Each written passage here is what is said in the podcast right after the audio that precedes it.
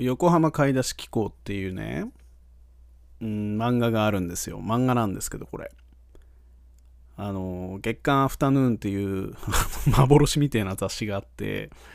えー、まあ、月一輝く雑誌があってね、そこでまあ、あの、90年代終盤から2000年代序盤ぐらいに連載されてた、まあ、カテゴリーとしては SF 漫画がありまして、まあ、これがね、まあ、ちょっとやべえ漫画なんですよ。なんか一部にはカルト的人気があって、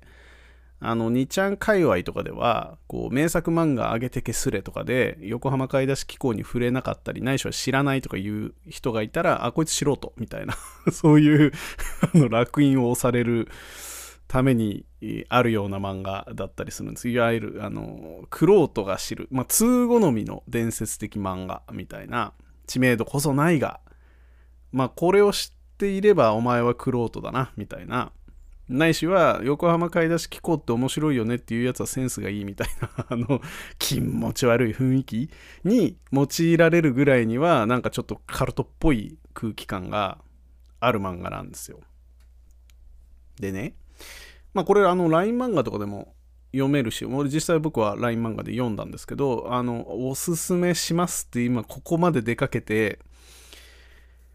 あんまり、あの、誰にも彼にもおすすめする作品ではなくてですね、というのも、うん、結構読むの苦痛な人は苦痛だと思うんですよ。あの、14巻ぐらいあるんだけど、延々と何も起こらない漫画、いわゆる日常系の漫画なんだけど、本当に日常なんで、どうしたのこの作品、14巻もありますけど、みたいな。大体3話ぐらいで概要つかんじゃったけどこれ大丈夫？みたいな気持ちになるそういう作品なんですよ。結構読み切るのに気合がいるんですけどっていうか妄想力のあるやつは読めるんだけどなんか淡々と読む人にとってはまマジこれ何みたいな風になっちゃう作品なんですよで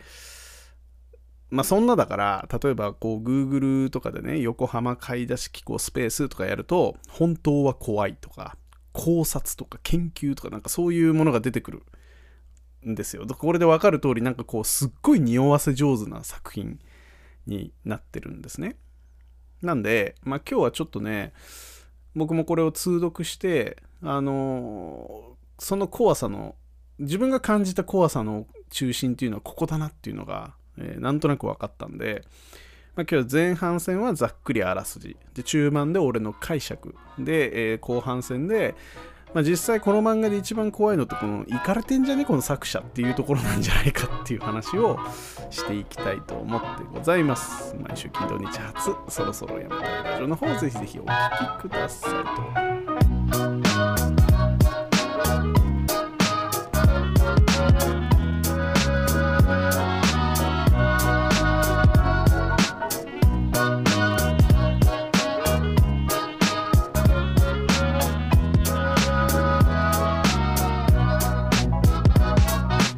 ことで改めましてこんばんはっていう話でね。じゃあまずこの横浜買い出し機構なるものが、まあ、どういう物語14巻にもわたってねどういう物語なのかというとですね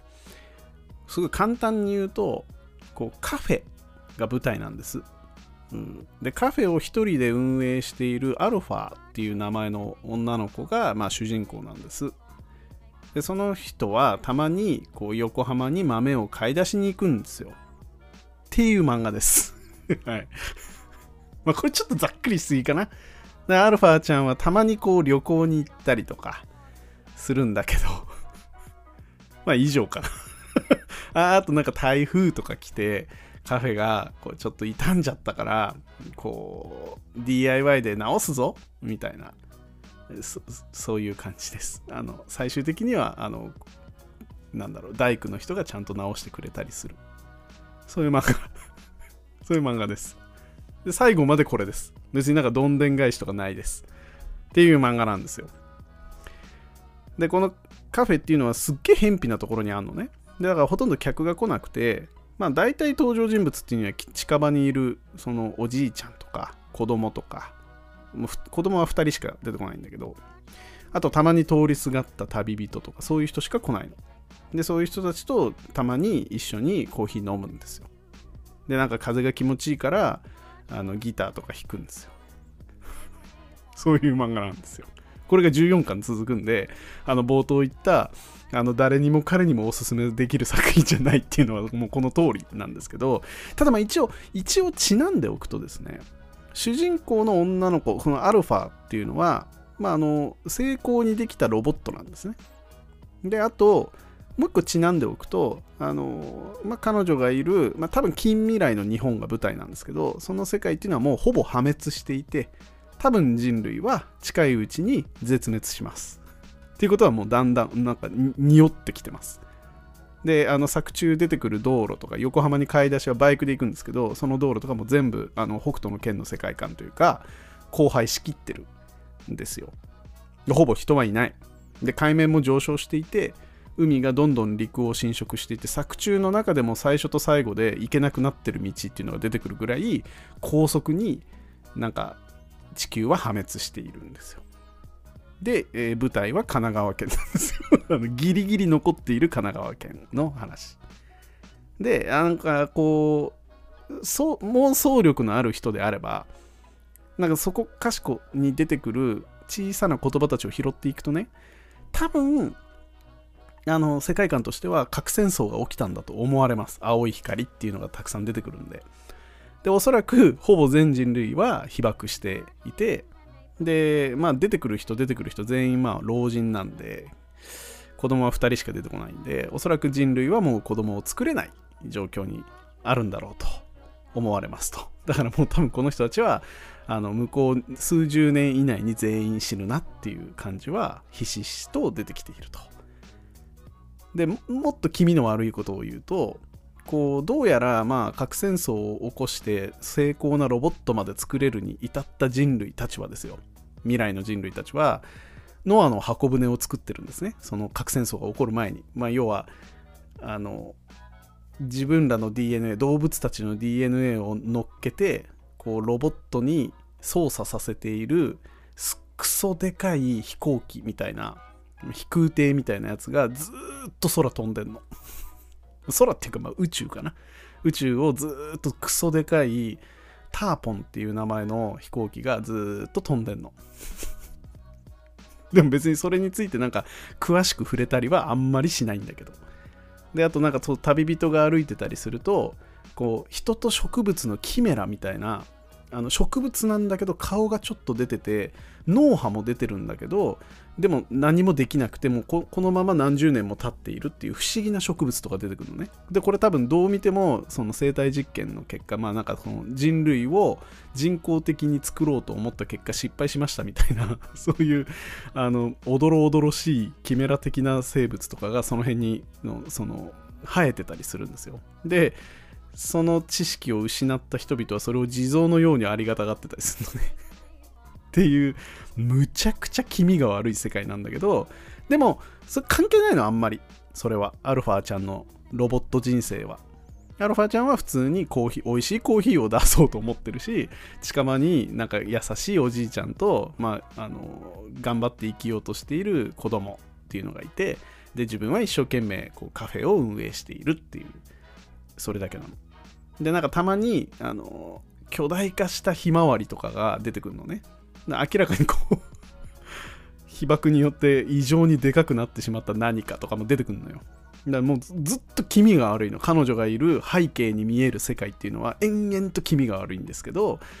でもそれについては特に触れないで、特に触れないまま終わるんですよ。っていう作品です。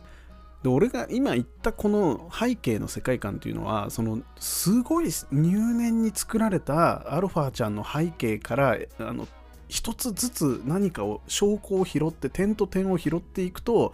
あ多分こうなんだろうなって思えるようにちゃんと設計されてんのよ。だから多分設定資料はめちゃくちゃ入念に考えられてでそれを小出しにする瞬間とかもすげえ入念に考えられてるんだけど表向きは何も触れないっていうのが続くんですよ。でそれで終わるんですよ。で俺一番最初この作品を読んで怖いのはこの世界観のおどろおどろしさとか破滅に向かっていく何かがすごい怖いんだな。でその上で日常が繰り広げられてるっていうのがなんかこうゾッとするんだなっていうふうに思ってたんだけどいやいやと。